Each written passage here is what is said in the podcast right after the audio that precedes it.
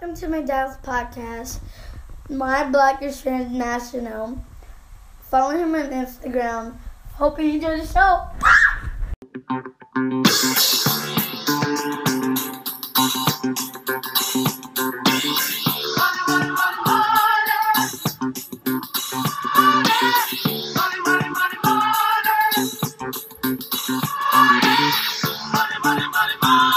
Hello, everyone. My name is Dr. Kalechi Bay Lamberts, and this is My Black is Transnational. Welcome to yet another episode on Black History Month. And for today, we'll be talking about money. We'll be talking about financial management and, and resources invested. Um, but this is not your routine conversation about money management and financial responsibility. Uh, this conversation will be focusing on money management finances from a transnational perspective. How do transnational ties factor into financial planning, financial outcomes, um, and the development and the um, accruing of resources? How do financial um, responsibilities across the globe among Black immigrants play a role, or just Black people who who identify as transnational? How does it play a role? And among all these other questions um, that need to be answered, we will be having another guest, um, a financial expert, come in and talk to us about these questions. Joining us on the show will be Mr. Jeff Badu, who is, in my opinion, an emerging maven, uh, an emerging star when it comes to financial literacy, financial management, and investments. Uh, he's a serial entrepreneur, a wealth multiplier, a licensed certified public accountant or what they call a CPA. Um, and he's the founder of Jeff um, Badu Enterprises, which is a multinational conglomerate. I mean, this man is doing anything and everything when it comes to just wealth building, uh, when it comes to financial management and, and investment and properly investing your resources into into things. Uh, so I think Jeff is going to join the show. Um, also hailing from the University of Illinois. Of course, I have to put it out there. But Jeff will be joining us to kind of share his wisdom and share his knowledge when it comes to how transnationals manage their money. Jeff is also, I should add, a Ghanaian. So I know he'll have some insight when it comes to the responsibilities that take place as far as um, finances and sending money back home and how that may play a role as far as um, money management here in the US compared to in Ghana and investing resources overseas compared to in the US. And I think he'll just be able to really shed some light into a lot of the discussions when it comes to financial management. And I think we'll be able to learn a lot from Mr. Badu. So, very excited to have him on the show. And if you have any feedback for me um, on the show, you can email me at blacktransnational17 at gmail.com. You can also follow me on Instagram at blacktransnational underscore. If you use the Anchor app to listen to this podcast, you can leave a voice message, which I think is a really cool feature. And I can be able to possibly put it on the show. So if you have some words for me, good or bad, I would love to hear it. And I'd love to put it on the show. And um, please rate, subscribe, and review the podcast. It's available on all platforms. All right. So now that we've gotten all that out the way, I truly, truly hope that you enjoy the content and the conversation that Jeff and I have. And without any further ado, let's go. Welcome to My Black is Transnational. And today we have on our show a financial guru, an, an expert, an investor, a, a wealth multiplier, a blogger, man, he man even has his own podcast show called Money Talks, uh, the Badu edition. So we have on a good brother of mine, uh, Mr. Jeff Badu. Brother, what's going on, man? Welcome to the show. Thanks for joining us. Not too much, man. Thanks for thanks for having me. I definitely appreciate it. No doubt, no doubt, man. So, you know, as um as we talk about in the show, My Black is Transnational, we're gonna focus on uh, just finances today. So if you can tell us a little bit about what you do, we'd appreciate that. Outside of all okay. the other things I've said. So, yeah, absolutely. So my name is Jeff Badu. I'm a wealth multiplier and a serial entrepreneur. I run a multinational conglomerate firm known as Badu Enterprises, um, which what we do is we provide financial services to individuals and businesses in efforts to help them multiply their wealth um, and help them find ways in in different streams or different different ways that they, they never knew actually existed. So one of the main things, or one of the main companies in the firm is Badu Tax Services, which is a CPA firm that specializes in tax preparation, planning, and representation, individuals and businesses. And then we also own um, Badu Investments, which is primarily a real estate investment company that acquires residential and commercial real estate properties in underdeveloped areas, um, such as the south side of Chicago, and efforts to help restore the community and all that good stuff. And lastly, I do a lot of philanthropy work. So I do a lot of presentations, talk shows, radio shows. And my main mission in life is to help people get financially literate and help them become comfortable when it comes to their finances. Man, well, that's that's well said, and and thank you for joining us again because we are going to rely heavily on your expertise. And one of the things that I also forgot um, to mention is that you are also a, a Ghanaian. Yes, sir. Absolutely. Absolutely, my brother. So, um, you do a lot of philanthropic work. My tongues are getting twisted, but you do a lot of work in the community, um, and you work a lot with African immigrants and those who may even be African American. So, one of the things that I want to ask is, what are some of the financial um, issues you've been exposed to or you've experienced working with people from the African immigrant community? Yeah, I would say one of the main financial issues or one of the main financial things that comes about in America is really understanding the system.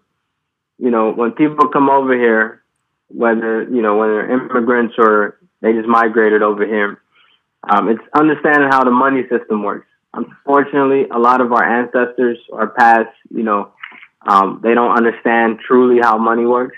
Mm-hmm. And that when it comes to money, it's not just about working hard for it, but it's also really more about how to learn, learn how to multiply it in multiple ways. So one big challenge that I've seen, and this is from working with a lot of clients, tax clients in the, you know, in the Ghanaian or African community, mm-hmm. is we get the money, you know, we know how to make the money. Like we, we don't have a problem working.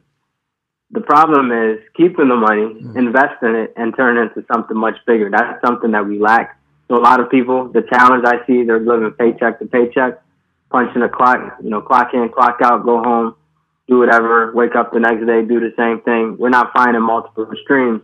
I know some people are now driving Uber and Lyft, but that's not even enough because that requires your effort, you know. Um, I would say one thing we need to learn how to do is create passive income streams, mm-hmm. which is something that's never really taught. You know, it, we're only really taught how to make active income money we have to work for. Well, what happens when you get sick? You know, what happens when you um, when you get into a car accident or something? Now the income stops. So now you might get into financial distress. Now you have to file for unemployment, and that can take some time. But when you have a rental property or a cash flow producing asset, you know, that's just producing and producing and producing, whether you're working out, whether you're even in this world or not, the money is still going to come in. So I think the challenge is not knowing how to make money in the ways that we've never really been taught. Mm. So then, one of the things that you just mentioned I found very interesting was the whole notion of people living paycheck to paycheck, and even though we know how to make the money, we don't know how to invest properly. So, what do you say to those who may have the the, the, the challenge of or I should say, because they have responsibilities to send money to back home or send money to you know people who they're responsible for in other parts of the world, what do you say to those people who have those issues and have that commitment um, and they but they still want to be able to manage their finances and, and, and acquire wealth? Yeah um, it's it's a very good point you know um, you know fortunately i'm not somebody who has to take care of people or a lot of people you know i'm a single bachelor no kids no wife none of that stuff um, and my parents are pretty decent off so for those people that aren't so fortunate, you know, um, I would say the same thing. Really, my advice is to try to find different streams of income, or try to teach them how to make maybe some things that you've learned. Now, of course, you don't know what you don't know unless somebody tells you. Mm-hmm. So you can't really teach somebody what you don't know. So it all really begins with you, you as the individual. You have to build the foundation. You have to go out and educate or get the knowledge in order. So I would say go out and get the education. And I know that a lot of us are busy, but hey, Saturdays, most of us are free. Why not spend that time? Take an hour or two in the morning. Read a book. You know, read Rich Dad Poor Dad by Robert Kiyosaki. Hmm. Um, if you don't have the book, you can go on audible.com right now. Sign up. You get a free audio book. Listen to it. You know, so money is certainly not the issue with this, you know. Um, and I know a lot of us are free on Saturday. So try to spend some time to first and foremost learn this stuff. You know, get educated, watch some podcasts. And once you get educated, then you start saying, okay, well, based on my my numbers, you know, this is how much money I make, this is how much money I spend. Try to try to, you know, save some money on the side. And I know it can be very hard to save. I have a client and she said, Man, saving is so hard unless you get a tax refund or something like a big windfall. Mm. And with that, just like just look at your budget. First, you got to put the numbers on paper. You know, once you get educated, learn how to create a budget or use sites like Mint.com. Know exactly how much is coming in, exactly how much is going out. That way, you can know, okay, well, I need to make more money, or I need to spend less money because I'm I'm just spending too much money on clothes. So the budget is very very key. It's foundational. Okay, Once so- you figure out your disposable income, which is your income minus expenses then you can say, okay, well, based off of this education, I can go out and buy this. I can go and invest in some stocks. And then I'm going to use the money that I'm going to make from the stocks, and then I'm going to cover all my other expenses, you know, bringing people here and all that stuff. So it's a multitude of things. Um, it's not just one main thing, but you have to get educated first and foremost. Once you get educated, get a budget going. Once you get a budget, try to figure out ways that you can improve your budget, and then you start saving, start investing, um, and then you can say, okay, well, I can help so and so, I can do this and that. Because if you don't have it, you don't have it. That's just what it comes down to. But once you learn how to get it, then ultimately you can really, really start helping other people. Awesome. And now, what are your thoughts about people who kind of have because they go back and forth because they go between Africa and America and you you you know as as much as I do that the money the inflation is different. So as far as in um you know for Nigeria in my example the naira is definitely not even equal to the dollar. So for people who go and are considered wealthier or at least viewed as wealthier in in the motherland because of their experience or living in America and the money that they may acquire here do you encourage people to invest in resources and land and things of that nature in um, in Africa, or do you do you expect them to, or do you suggest that they should save their money first and you know acquire as much as they can in the U.S. before they even think about investing? What do you think about those types of um, those types of activities? Yeah, so in general, when it comes to a person's budget, remember budget is very foundational. You should have at least three to six months worth of expenses saved in a bank at all times before you can even think about an investment. Mm. So unless, and this is what we call an emergency fund. So unless you have an emergency fund, and I would say it's fine to just have three months. I mean, I personally just do three months. You know, have three months of expenses, expenses that you absolutely need every single month. You know, three multiply that by three, save it in the bank, and then once you hit month three or once you've capped it out, you can say, okay, well, let me take this money and let me go invest it. As far as your options, I really do like the African countries, like what they have to offer. For example, I'm in the process of acquiring some land right now in Ghana, um, which I'm getting for a pretty cheap price. Right. And you are right. The right. dollar has, you know, the dollar has substantially taken over these other countries' currencies, and that's an advantage. So if you're living in America, I mean, that in itself, you should be you should be, you know, if you're not investing or if you're not doing any of that, it, it's kind of a little shameful because you're you have an opportunity to take money here that you made here. That's what my dad did. He made money here, took it to Ghana, bought some land, and just started building from there. So I definitely think there's excellent opportunities in African countries. So I highly advise that, especially now. You know, back in the day, it used to be one to one or two to one. Right. Now it's like five to one in Ghana you know. Um, so that's an opportunity to take advantage. But one thing too is they do make things, of course, more expensive out there. So even though your one dollar can get five Ghana cedi or Naira or anything like that, it's still it might buy more, but they're still also going to you know jack up the prices just because people need to live as well. Um, but yeah, I do think I love opportunities, African investments. I think, I mean, I think that's the way it should be. You know, you make money here, take it back home, the building. You know, I I personally love that. I mean, for me, I start off with American opportunities available in Africa, and I'm just starting to find out when I go on these different trips to, you know, to Ghana and all that good stuff. Yeah. Do you encourage African Americans who may who may just be trying to reacquaint themselves with Africa? Do you also encourage them to invest in Africa as well? Um, I mean, ultimately, a person should invest wherever they're most comfortable and wherever is the most profitable. You know, you have to match those two. Um, for me, I would say I'm most comfortable investing in America. However, I would love, you know, the profit opportunity to me is much greater in Ghana. So it's kind of a mix. But from an African American standpoint, you know, all of us are basically from Africa. Um, and nowadays we can take DNA tests and all the, you know, those good things. So from a profit, from a money standpoint, yes, absolutely. If you find a great opportunity in Africa, you should certainly invest in it. If you find a great opportunity in America, you should certainly invest in it. Okay. As far as making a, a choice between the two, um, that's up to the person's personal preference. I would advise that you you have ultimately you have to do your research. So if one is comfortable and has done enough research about Ghana, Nigeria, or Ivory Coast, Togo, all these countries, as long as you've done enough research and you feel comfortable, then yeah, go ahead. It's going to be more money. I, I think the profit opportunity is much greater in these other countries as opposed to America. Um, so as long as one is comfortable and one is from here, then I certainly think that one should invest overseas as well. Okay. So then that kind of leads me to follow up and ask, then what do you think would be the ramifications as far as taxes. Because you know sometimes when you file your taxes they ask if you have you know an account in a foreign land.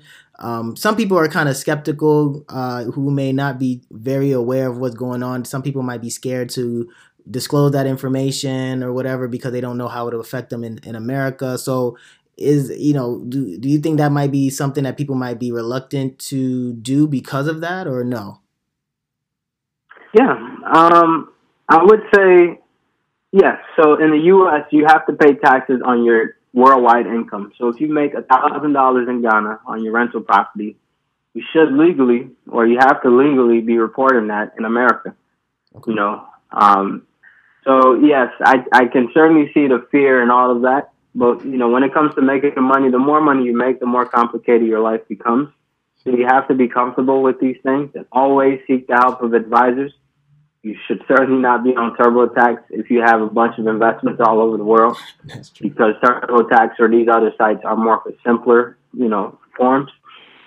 So seek the help of an advisor, you know, talk to a tax advisor. But the rule is if you're investing in another country and you're making a profit, you do have to report that. And then if you do have bank accounts overseas over ten thousand dollars or so, um, you do have to, you know, disclose that on your tax return as far as being afraid, no, you should not be afraid. It does seem frightening and all that.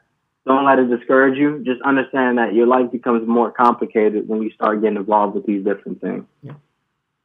All right. So yes, um, thank you for sharing that. So just to kind of shift gears a little bit, and we'll kind of talk a little bit more about things locally or even nationally. Uh, from your experience, what have you noticed any key difference as far as um, the financial barriers or financial issues between your African um, clients compared to your African American clients? Do you think they have similar money issues or their money issues different? Honestly, I see it exactly the same. Hmm. You know, we make money, we don't know how to invest it. We always spend it. We get a big tax refund, and all of a sudden it's gone the next month you know, instead of putting that money somewhere like an investment or, you know, maybe paying off that credit card that has 30% interest, I see the same exact challenges where we get the money and that's the following two months it's gone. So the challenges that I've seen in America for both Africans and African Americans, I think are basically the same. Um, I know Africans are raised a little differently, or a lot differently, I should say, than African Americans. But once we come here, we sort of get into the same habit, you know, punching the clock, not looking at investments, or not even having the time. Here's the thing: is we don't have the time. This is one big reason why I quit my full time job because I didn't have the time to research. I didn't have the time to get educated. I didn't have the time to do stuff that I really wanted to do. So I decided to leave so that I could create some more time to have, you know, to actually make some real money. That's where the real money is made. The real money is not made from punching the clock. The real money is made from accumulating rental properties, from accumulating investments, from buying stocks, you know, life insurance policies and all. That's where the real money is made, where the true wealth is created. So I, I do think we face the same exact challenges. I mean, I to be honest, whether an African American client comes in versus an African client, it's the same exact issue that you see. They get a big tax refund. Next thing you know, it's gone. It's because in general, these we don't learn this stuff in school, and a lot of us, you know, or some of us that came to America, we didn't even finish school to even learn or get advanced education. So with that being said, the fact that they don't even teach it in the schools that we did even go to, or even somebody who's a master's level or PhD student, or like you know has the highest of the highest degrees in the world, they don't teach this stuff in school. So the challenge is that we need to learn how to find time to get educated because that's what's really going to take us to the next level. I mean, I didn't always know this stuff. If you asked me what a Roth IRA was five years ago, I would say, you know, I, I would say something that wouldn't, that would be nowhere close to it. Um, but I picked up a book, you know, I got educated, and that's what truly matters. And then I, of course, executed it, and now, you know, I'm slowly building my retirement portfolio. Man, that is fantastic, and I and I'm glad you emphasized the point that although you know we are raised differently, Africans compared to African Americans, we still face the same problem. And I think that stands out because sometimes a lot of us tend to try to differentiate ourselves, but we're all black and we all still face the same barriers. So that's very, very interesting and insightful. All right. So, um, one question that I just want to want to ask you. Um, so what do you think? I mean, I know you kind of emphasize on the whole notion of you know reading, educating ourselves. Um, but what do you think us as black people together in unison? What can we do to finally get ourselves out of these um, these financial ruts that we put ourselves in, um, and how can we collectively start to build a community of wealth where you know black businesses can can grow and we can start relying more on black commerce and things of that nature and black investments. Um, do you think that's something that's possible? Can we truly reach that that level where we can start relying on each other? African and african americans can come together and build our own economical community? Yeah, so my notion in life is anything is possible. You can achieve anything in the world that you ever put your mind to. Nobody can stop you from anything. So is it possible for us to come together one day and say, okay, we're tired of being broke, we're tired of being behind in life. Every time we, see the stats, we're always at the last or the you know, one of the bottoms. It is possible, but the problem is we have already been trained or we, we've already been taught a certain mind. Like we've we've sort of been brainwashed. Mm. How do you fix something that's been brainwashed? You have to the people that know it have to teach the other people. And that's only going to work if the people that are being taught are actually listening. You know, for me, I do a lot of presentations, workshops. I invite people. I speak on the radio. I reach two million people every every single time I speak. But the thing is, is it really sticking in people's heads? Like, hey, okay, let me actually listen. We're too busy working. We're too busy doing, you know, we're too busy doing something. But the next time you ask somebody, you know, how much money you have in a bank account? Oh, I don't have much. I have a hundred dollars. Well, what are you too busy doing? You know, so it's like, is it possible? Yeah, it certainly is. I mean, I think that we can we can be so great. We we can do so many things together. How do we do it? we have to, for one, change. We have to say it's enough. And I know a lot of us have already said that, but we have to believe in it. We have to truly say, hey, enough is enough. We can't, we can't do this anymore. Enough is enough. We absolutely cannot do this anymore. So we are to put, you know, we're to reach out to the leaders. We're to reach out to people who are insightful about this topic. And we're to start hosting some workshops. Now remember, these things don't work if the people that you're trying to, you know, confront or you're trying to get on board, if they're not participating. So we got to get those people out too. So to the short answer to the question, how do we fix this? We have to educate people. Mm. That's the only, really, that's the thing. You, you just got to, edu- you got to get it within, deep within people's brains. And hey, if you invest in this, if you have, you know, we'll lay out a budget. Tell us how much you make. Tell, tell us how much you spend you know, we'll do all of those things. Um, we'll we'll lay out a budget. We'll see your disposable income, and we'll tell you all about this investment. All you have to do is trust us. Now, as far as empowering black-owned businesses and all that good stuff, we just, for one, as black-owned businesses, we have to be more reliable. You know, that that's just the nature of it. Some black-owned businesses are not reliable. You know, and, and that's just the point. You have to you, you have to treat people the way you want to be treated. You have to treat people with good customer service. Mm. You know, so we gotta we gotta take our businesses seriously. You know, we gotta be on time when we, when, you know, when we're doing things. You know, Africans we are well known for not being on time. For Well example, that alone in itself Well can change a lot. I can tell you that much. Just being on time to a meeting, for example, or just being on time to something, um, is going to change a lot. You know, so we we have we, we really have to. The businesses themselves have to take things seriously, and then the people that are, you know, customers of that business also have to treat it like a business, not just a friend, like a buddy buddy. Hey, you know, cut me a discount. Um, so we what the short answer, we have to change our minds a little bit into becoming better service providers, better customers, and just being more respectful of each other. You know, and then we also have to continuously get educated. We have to want to, you know, I believe that the pe- there are people there to do the workshops. We just need the people to actually attend these workshops. Yeah. That's all it really is. Yeah, that's real talk. And so then I'd be remiss if I didn't ask this question then because we're focused on the immigrant population a lot here on this show. What would you tell the what would you advise the the immigrant who's just arriving here to do financially when they just get here they're trying to get adjusted to America? What would be the first thing you would tell that person knowing what you know now? What would you tell them as far mm-hmm. as fin- financial management and wealth? Okay. I mean, I would say the first thing, assuming that they found a job, assuming that they found a decent, you know, something that can get them by. Uh, one of the first things you should do is figure out how to make multiple streams of income. You know, instead of going to work every day, find something that you can do on the side. You know, pick up a book. One of the first things, assuming that everything is all good, you've already done everything and all of that, or you've already, you know, you, you sort of gotten edu- like you, you have something that's foundational. You always have to have foundation no matter what.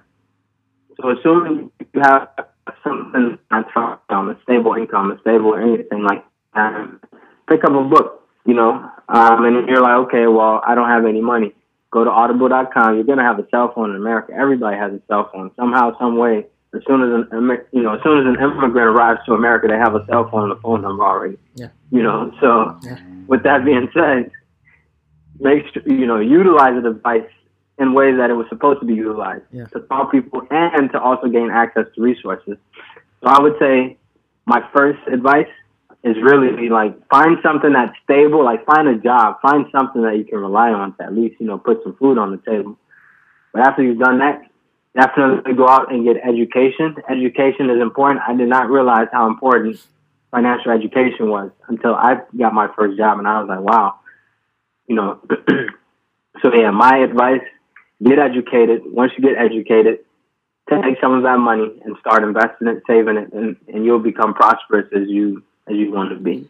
That's dope. And so I was just, you know, in preparation for this interview with you, my wife had uh, told me that I had to ask you a question because she was really thinking about it. And I told her I would relay the question to you. And uh, she was asking about the family LLC, right? And one of the things that she was exposed to was the ability for families to be able to create their own LLCs potentially. And and with the black community, especially Africans and even in African Americans having such large families, do you think that's a wise move to make as far as families becoming LLCs, paying taxes, and using using that opportunity to get tax breaks? What do you think about that? I mean, you should absolutely do it. Every family should have an LLC. Oh, wow. I mean, it, it's a no-brainer, honestly. Huh. Um, the reason why, is, and this this is more for tax reasons, by the way, okay. but also you can build multi-generational wealth. Um, they say not everyone is meant to be a business owner, but I, I believe that everybody was born as an entrepreneur. hmm Um, so as a family LLC, for example, if you're having meals now, you know, your meals are going to be deductible because the rule is you have to have a meal with somebody and you have to discuss business. I know for a fact when you guys are sitting at the dining table, business is going to pop up at some point in that conversation. Right. So that becomes a tax deductible expense right there because now you have, you know, you have business owners sitting at a table and they own a company and they're discussing business. That's the rule. So now you've just taken advantage basically of the tax code. So for tax reasons, yeah. I mean, all your trips, for example, if you're going to the Bahamas, you know, as long as you're working quote unquote four hours a day, that becomes a tax deductible expense. So yeah, you should absolutely do it. And then, you know, this is a way to transfer wealth to your to your kids as well, because they're going to become owners at some point or at the initial, you know. So I absolutely recommend that you treat your life like a business. Bro, that's crazy. And I just had to get out of character there, but that's fascinating. That just blew my mind because I wasn't I was a little skeptical about how that would um, go as far as if it would work or not. But I mean, that just shows how much I know when it comes to finances. But that's interesting. And so that was something that you would actually recommend. Would you do that yourself? Oh yeah, I'm doing that. Well, I don't have a family per se. Right, right. But my mom is a ten percent owner of one of my companies. Um, so technically, yes, my family members, some of my family members are part of my company. And now every time we eat, that becomes a tax deductible expense. So yeah, and if I had a big family, we would all be business owners. That's outstanding, bro. That's outstanding. And you can get more information um, on your website, jeffbadu.com. He has the list of resources of different book reviews he's done. He got his podcast link there. He got his blog, his vlog. I mean, all the information is available on Jeff Badu. Um, you can also follow him on Instagram. What's your tag name? Instagram is at jbadu, J B A D U 32. All right. And so, yes, you can follow him on all the social media platforms. It's all on his website. Jeff, man, thank you again for joining the show, man. I know you're a busy man. I know you got so much money to count on your hands. Um, and so I don't want to take too much time. But thank you, brother. It's been a pleasure, man. And I, and I hope that we can talk again. I'll be having more questions for you. And I really appreciate all that you're doing and all that you continue to do um, for our community you know, it's Black History Month, and just shout out and salute to you, brother, for your endeavors.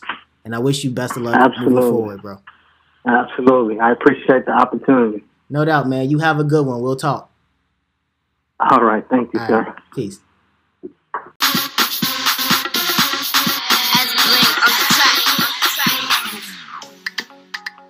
Well, that was a great interview. I hope you all enjoyed it. I personally enjoyed it. I learned a lot, and I hope you all did too. Um, special shout out to Jeff Badu again. Guy's just a special guy, man. He's on the rise.